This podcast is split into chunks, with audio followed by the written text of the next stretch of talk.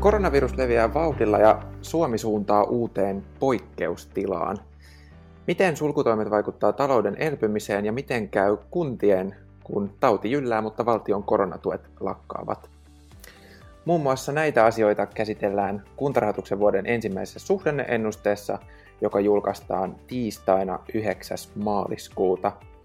Mitä tuosta ennusteesta ja Suomen talouden suunnasta voidaan odottaa nyt kevään mittaan, niin siitä meille kertoo kuntarahoituksen pääekonomisti, mies ennusteen takana Timo Vesala.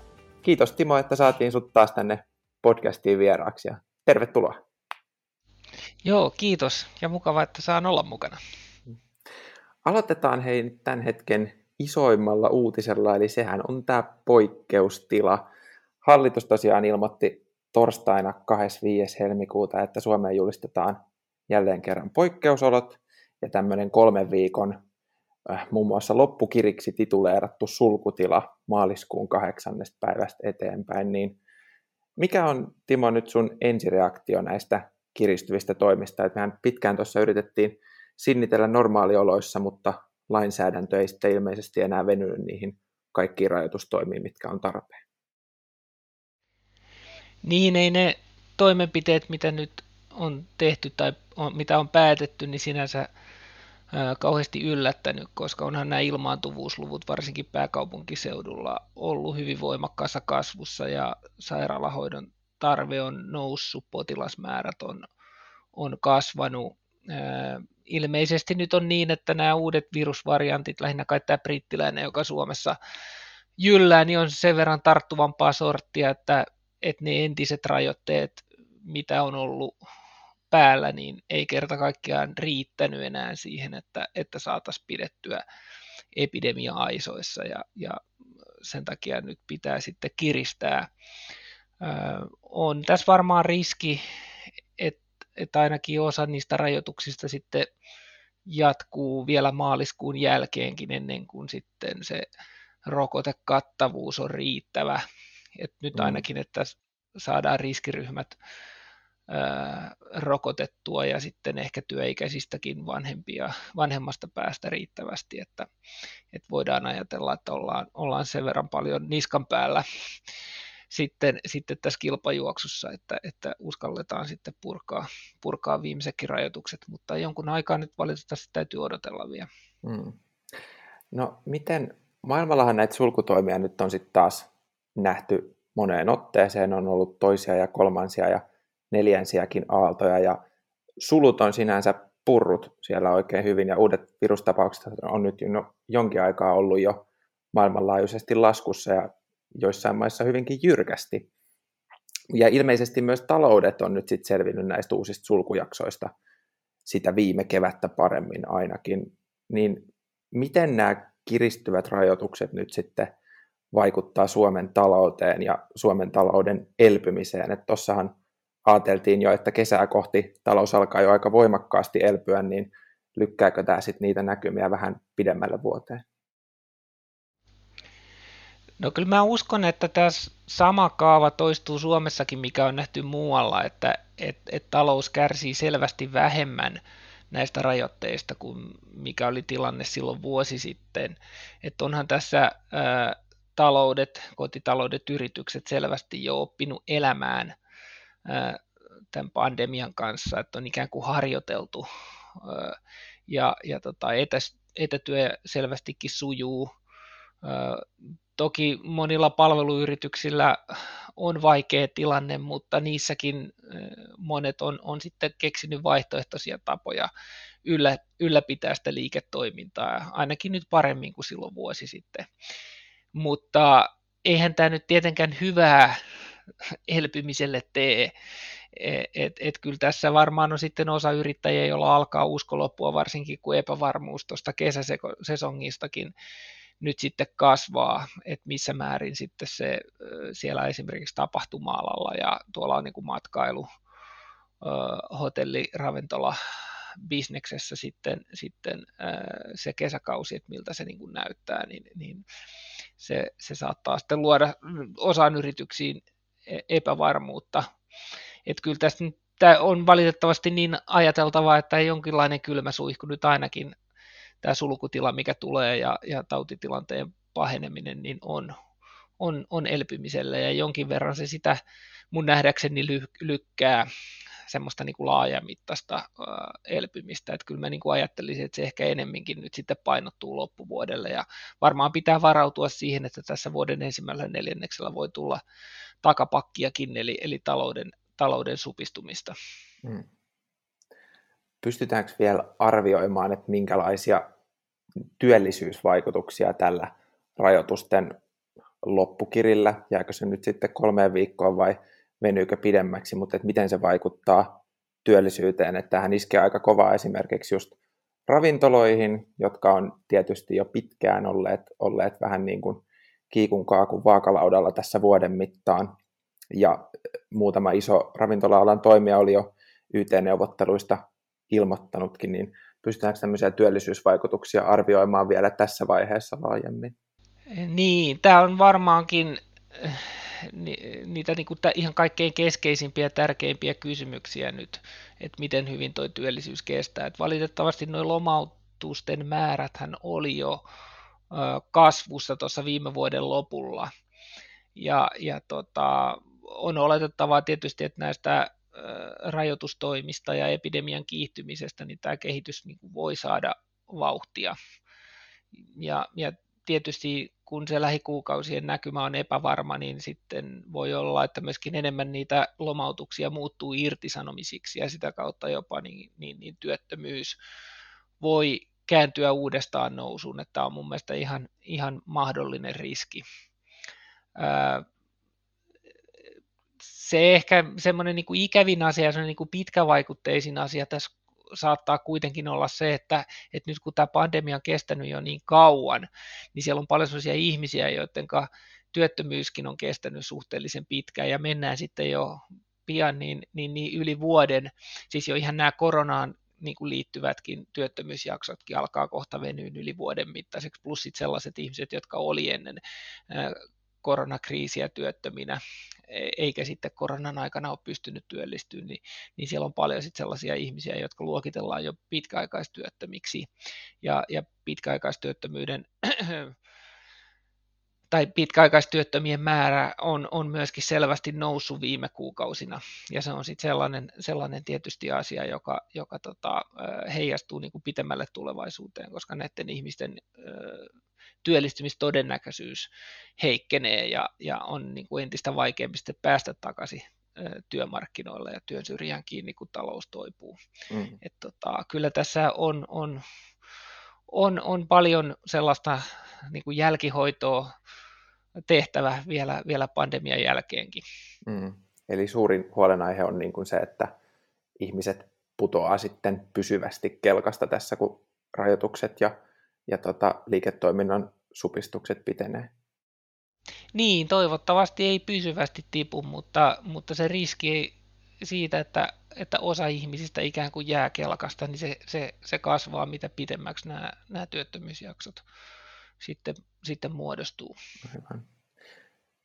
Entä miten tämä rajoitusten äm, kiristäminen nyt sitten vaikuttaa esimerkiksi konkurssien määrään. Et nythän tämä väliaikainen konkurssisuoja raukesi tuossa helmikuun alussa, mutta ilmeisesti siinä on vielä jonkinlaisia tiukennuksia tuonne syksyyn asti, että niin helposti yrityksiä ei pysty hakemaan konkurssiin. Ja tässä tasaisesti vuoden mittaan on, on povattu semmoista konkurssiaaltoa aina iskeväksi, mutta vielä se nyt ei ole ainakaan suurella voimalla rantautunut tänne meille niin onko siitä minkäännäköisiä viitteitä jo ilmassa, että olisiko konkurssien määrä nyt sitten kääntynyt, kääntynyt nousuun, tai onko semmoinen aalto vielä mahdollisesti tulossa?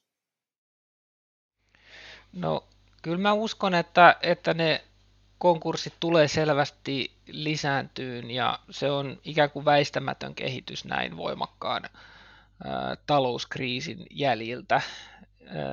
Nyt ihan nämä ensimmäiset viitteet, kun tilastokeskus on alkanut seuraa viikkotasolla konkurssien määriä, niin se mitä nyt on helmikuusta nämä ensimmäiset tiedot, kun tosiaan tämä väliaikainen lainsäädäntö raukesi tammikuun lopussa, niin, niin ne osoittaa kyllä, että siellä on pientä nousua, konkurssien määrissä, mutta ei mitään sellaista valtavaa hypähdystä.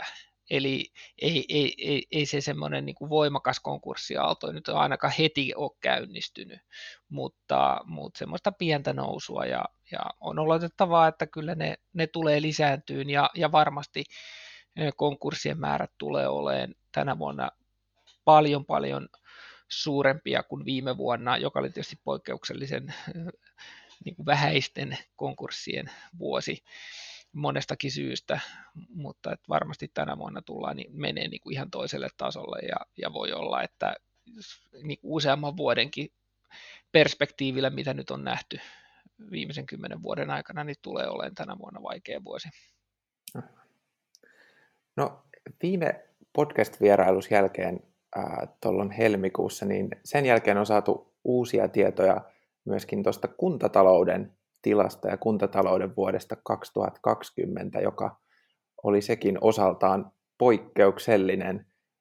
Eli edelliseen vuoteen verrattunahan kuntien ja kuntayhtymien tulos parani jopa kahdella miljardilla eurolla, mikä tietysti on pitkälti valtion koronatukien ansiota ja siihen vertailuun on tietysti myös huomioitava se, että edeltävä vuosi oli, oli sitten poikkeuksellisen huono. Mutta miltä tämä kuntien tilanne näyttää sitten nyt, kun nämä valtion koronatuet loppuu ja tauti kuitenkin edelleen jyllää ja jyllää jopa entistä pahemmin? No eihän se valtion niin korona-apu kuitenkaan ihan veitsellä leikaten lopu, että kyllä sitä jonkun verran ää, vielä tänäkin vuonna tulee ja varsinkin ne kohdennetut tuet sitten, mikä menee, menee tuonne niin kuin enemmän sairaanhoitopiireille koronan niin kuin välittömien kustannusten kattamiseen ja, ja hoitojonojen purkamiseen ja tällaiseen. Et, et kyllähän sitä valtion tukea vielä tänä vuonnakin tulee. Se, että viime vuosi nyt oli odotettua parempi, niin kyllä se ilmeisesti oli, oli tota noin, niin kunnissakin yllätys ja siellähän oli varauduttu paljon niin kuin pahempaan vuoteen ja siihen, että ne valtion koronatuet ei riittäisi niin hyvin kompensoimaan sitä koronaiskua kuin mitä se sitten lopulta teki. että siellähän haettiin ikään kuin vähän, vähän tota, etukäteen varmuuden vuoksi niin kuin rahoitusta ja, ja tota, nyt kunnilla on niin kuin tietynlaista ehkä puskuria syntynyt viime vuoden jäljiltä. No se on sinänsä ihan hyvä, että sitä puskuria on. Ehkä tänä vuonna sitten tarvitsee ottaa velkaa vähän vähemmän. Ja, ja, ja tota, nyt sitten kun tämä näköjään tämä pandemia jatkuu, niin, niin sitten on kunnillakin sitä, sitä pelimerkkejä, niin, niin, niin hoitaa sitten pandemia niin kuin loppuun kunnialla ja, ja, tota, ja myöskin sitten käyttää rahaa, rahaa siihen niin kuin kriisin jälkihoitoon. Tietysti ensi vuodesta alkaen pikkuhiljaa se, se kuntatalouden niin kuin tulovirta alkaa palautuun sille vanhalle uralle, missä oltiin ennen, ennen, ennen pandemiaa.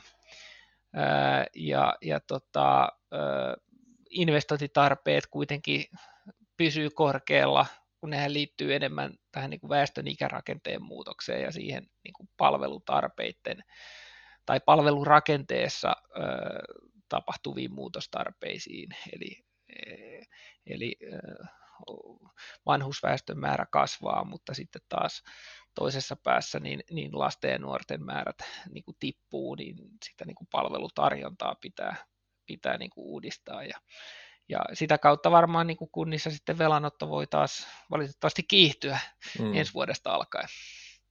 Vuoroin vieraissa ikään kuin. Kyllä.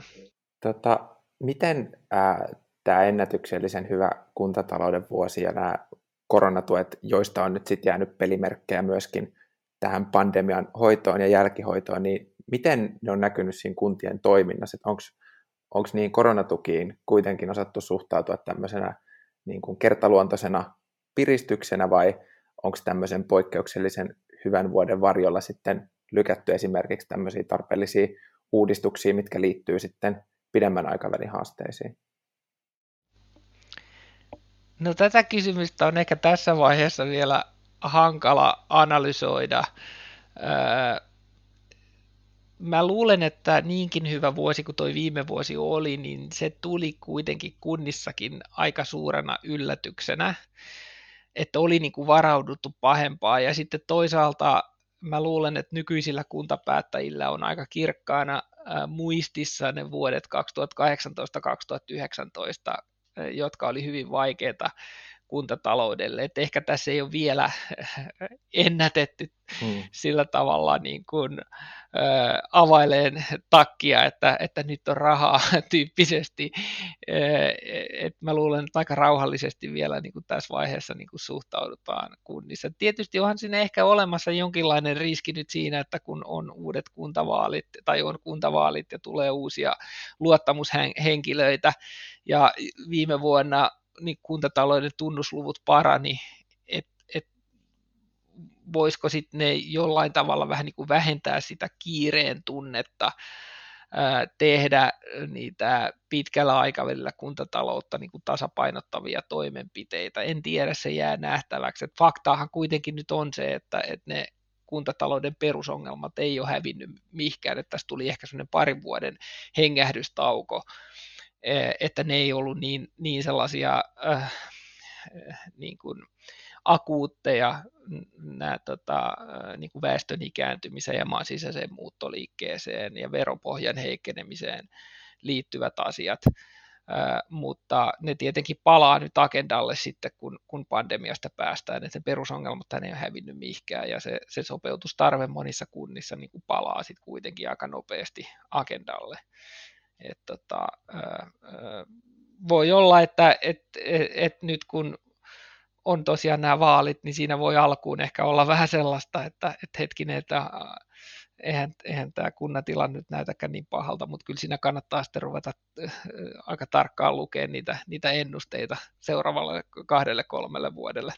Mm, aivan. No hei, puhutaan hetki vielä tota, maailmantaloudesta vähän laajemmin. Markkinoillehan pumpataan nyt ennätyksellinen määrä elvytysrahaa, ja se on ruvennut huolettaa jo tämmöisiä rohkeankin suhdannepolitiikan ystäviä. Esimerkiksi tuolla Yhdysvalloissa varoitellaan jo talouden ylikuumenemisesta ja inflaation noususta. Siellähän tämä Bidenin hallinnon 1900 miljardin elvytyspaketti nyt sitten viikonloppuna meni tuolla edustajan huoneessa läpi, niin miten sä tarkastelet tätä keskustelua? Et pitäisikö tämmöisestä inflaation noususta ja ylikuumenemisesta olla jo täällä Euroopassa ja Suomessakin huolissa? No tämä USAn elvytyspolitiikka, niin se on, on todella erittäin mittavaa ja, ja rauhanajan olosuhteissa voi sanoa, että täysin ennennäkemätöntä. Että edes se 30-luvun niin kuin New Deal, Rooseveltin aikana sitä pidettiin jo to, niin kuin todella isona tämmöisenä äh, finanssipoliittisena manööverinä, niin, niin äh, edes se ei, ei niin kuin suhteessa koko talouteen ole lähellekään niin mittavaa kuin, kuin mitä nyt on tehty. Ja, ja tämän seurauksena niin kuin Yhdysvaltain talouden niin kuin kasvuodotukset on, on voimistunut, kasvuennusteita on nostettu, ja, ja myöskin sitten inflaation kiihtymisestä ollaan oltu huolissaan ja tavallaan ihan, ihan perustellustikin, että kyllähän on esitetty ihan järkeviä argumentteja, että miksi inflaatio saattaa nyt kiihtyä ja talous ylikuumentua, varsinkin kun se elvytys kohdistuu aika lyhyessä ajassa nimenomaan siihen niin kuin kotitalouksien kulutuksen stimuloimiseen. Että nämä huolenaiheet talouden ylikuumenemisesta USAssa on jossain määrin mun mielestä perusteltuja. Mutta toisaalta mä olen siis kuitenkin sitä mieltä, että täällä Euroopassa ja Suomessa niin kuin kannattaa tätä USA-tilannetta vielä seurata aika rauhallisesti. Että ne on aika lailla kuitenkin tämmöisiä skenaarioita vasta, että mitä voi tapahtua. Että aika vähän meillä on sitä kouriin tuntuvaa näyttöä siitä, että, että USA nyt olisi niin kuin väistämättä nyt menossa tämmöiseen ylikuumenemisen tilaan. Ja, ja aikaisen sitten vasta niin kuin näyttää. Tokihan sillä on, on sitten merkitystä, että et, et jos USAssa inflaatio kiihtyy voimakkaasti ja korot nousee, keskuspankki joutuu kiristämään rahapolitiikkaa, nostaa korkoja, niin totta kai sillä on kimmoken vaikutus koko maailman talouteen, myöskin Eurooppaan ja, ja, ja Suomeen. et, et jos tämä niin korkojen nousutrendi vielä kiihtyy ja jatkuu USAssa, niin, niin aika usein sitten nähdään tämmöistä samansuuntaista trendiä meilläkin ja, ja se voi sitten tietenkin alkaa rajoittaa, rajoittaa talouskasvua. Mutta mä näkisin kuitenkin, että, että täällä Euroopassa meillä niin kuin talouden perustekijät on sellaisessa asennossa, että meillä ei ole ö, samanlaisia inflaatioriskejä missään tapauksessa, eikä myöskään ö, tavallaan semmoisen niin kuin talouden niin kuin kautta ei ole, ei ole riskiä niin voimakkaasta korkojen noususta tai, tai riskiä siitä, että keskuspankki joutuisi nyt sitten ää, ää, myöskin niin kuin korkoja, niin, niin tämmöisen niin kuin ylikuumenemisriskien hillitsemiseksi, niin ne on muista hyvin vähäisiä täällä, täällä niin kuin Euroopassa. Että, et, et mun mielestä melko rauhallisesti tätä USA-tilannetta voidaan seurata, ja se ei, ei niin kuin yksi yhteen ää, ää, ole millään tavalla niin, niin siirtymässä tänne Eurooppaan. Et pikemminkin meillä on ehkä, ehkä vielä, vielä enemmän niin kuin ongelmia sen kanssa, että kuinka me saadaan talous käyntiin kuin että, mm. että saataisiin se niin kuin liian voimakkaaseen lentoon. Että täällähän kuitenkin elvytys on hirveästi paljon maltillisempaa kuin USAssa, se on kohdennettu eri tavalla, se ei mene niin suoraan sinne, sinne yksityiseen kulutukseen ja myöskin niin kuin jakautuu hirveästi paljon pitemmälle ajalle, että et, et melko rauhallisesti voidaan mun mielestä se, tätä USA-tilannetta seurata. Toki se on niin kuin merkille pantava trendi, mutta ei semmoinen mun mielestä niin kuin akuutti riski vielä tässä vaiheessa. Aivan, eli, eli suurempi huolenaihe Euroopalle tässä vaiheessa on vielä saada se talous oikeasti kasvuun ja nosteeseen, ja sitten ehkä voidaan alkaa miettiä, että onko semmoisia ylikuumenemisen riskejä horisontissakaan. Joo, kyllä ehdottomasti, että, että enemmän huolestuttaa se, että, että miten päästään tästä pandemiasta ulos, saadaanko tänä vuonna riittävästi kaikki rokotettua ennen kuin taas tulee uusia, uusia variantteja. Mm viruksesta ja, ja millä, millä kulmakertoimella saadaan niin kuin kysyntätekijät voimistuun. Että kyllä tässä on ihan toisen suuntaiset ongelmat mun mielestä päällimmäisenä Euroopassa vielä. Aivan. No hei, kuntarahoituksen suhdanneennuste julkaistaan tosiaan viikon päästä tiistaina 9. maaliskuuta. Ää, mitään tarkkoja lukuja sä et varmaan Timo pysty meille vielä tässä vaiheessa avaamaan, mutta minkälaisia asioita sieltä voidaan nyt pääpiirteittäin odottaa ja mitä mittareita sä pidät nyt eniten silmällä, kun laadit noita kevään ennusteita? Niin, me päivitettiin se edellinen ennuste silloin joulukuun alussa, ja jos mä nyt siihen tilanteeseen peilaan tämän hetken näkymiä, niin tässä on tapahtunut oikeastaan niin kuin sekä hyviä että huonoja uutisia, että ne hyvät uutiset on ehkä kohdistunut tonne historiaan, että se mitä me tiedetään tähän saakka tapahtuneesta, niin, niin toi viime vuosi kokonaisuudessa ja varsinkin viime vuoden loppu oli yllättävän hyvä Suomen taloudessa. Eli me ikään kuin tultiin tähän vuoteen paremmalla aktiviteetin tasolla kuin mitä vielä silloin joulukuun alussa osas mitenkään ennakoida.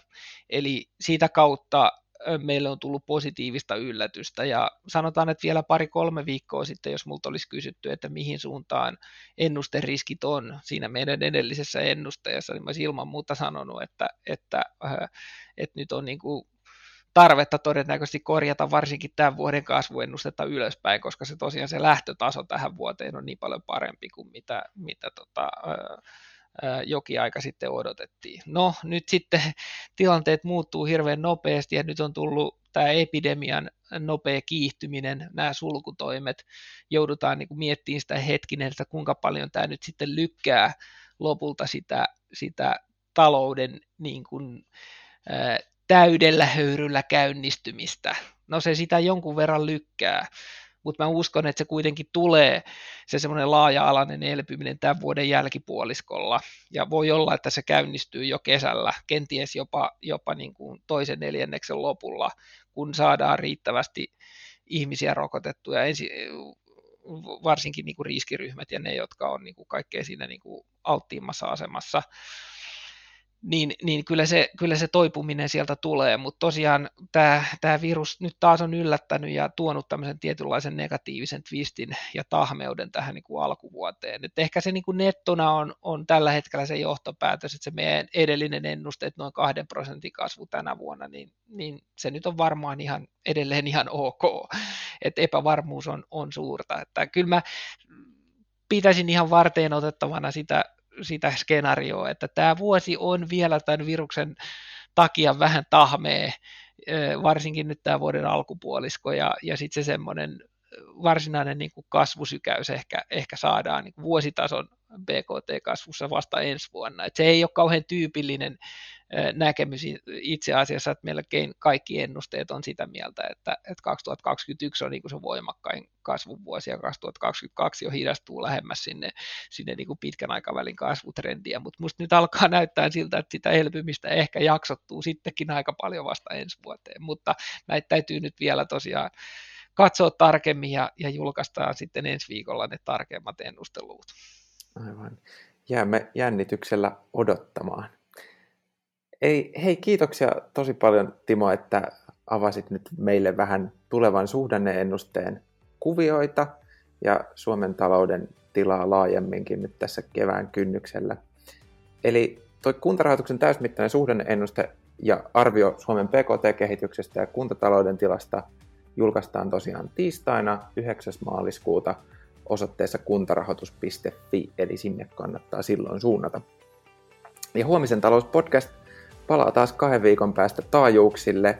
Silloin pohditaan, onko kuntien välinen kilpailu asukkaista ja yrityksistä tarpeellista kirittämistä vai nollasumma peliä. Podcastia voit kuunnella Spotifyssa, Akastissa ja Applen ja Googlen omissa podcastit-sovelluksissa. Muistathan laittaa podcastin seurantaa missä ikinä sitä kuunteletkaan. Me palataan taas parin viikon päästä taajuuksille. Kiitoksia ja kuulemiin. Kiitos, kuulemiin.